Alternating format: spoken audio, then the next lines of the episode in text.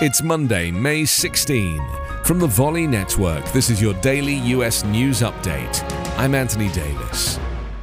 The Tops friendly market chosen by the white gunman to launch his deadly racist attack on Saturday served as an anchor of sorts for the black community along Buffalo's Jefferson Avenue, one of the few places where residents could buy groceries.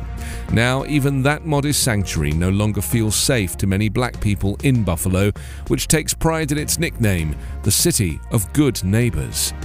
Dressed in camouflage and body armor and wielding a rifle with a high capacity magazine, drove into the supermarket parking lot in broad daylight and opened fire, killing 10 and wounding 3 others. 11 of the 13 victims were black.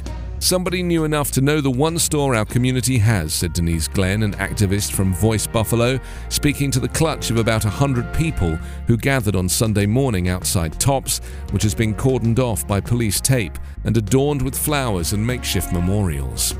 Glenn was alluding to the chilling news that the gunman had driven for hours from his home to target the store, having selected it because of the neighborhood's high concentration of black residents, according to authorities. The worshippers at the predominantly black church, about a five minute drive from Tops, included family of the victims and some of those who were at the store when the rampage unfolded.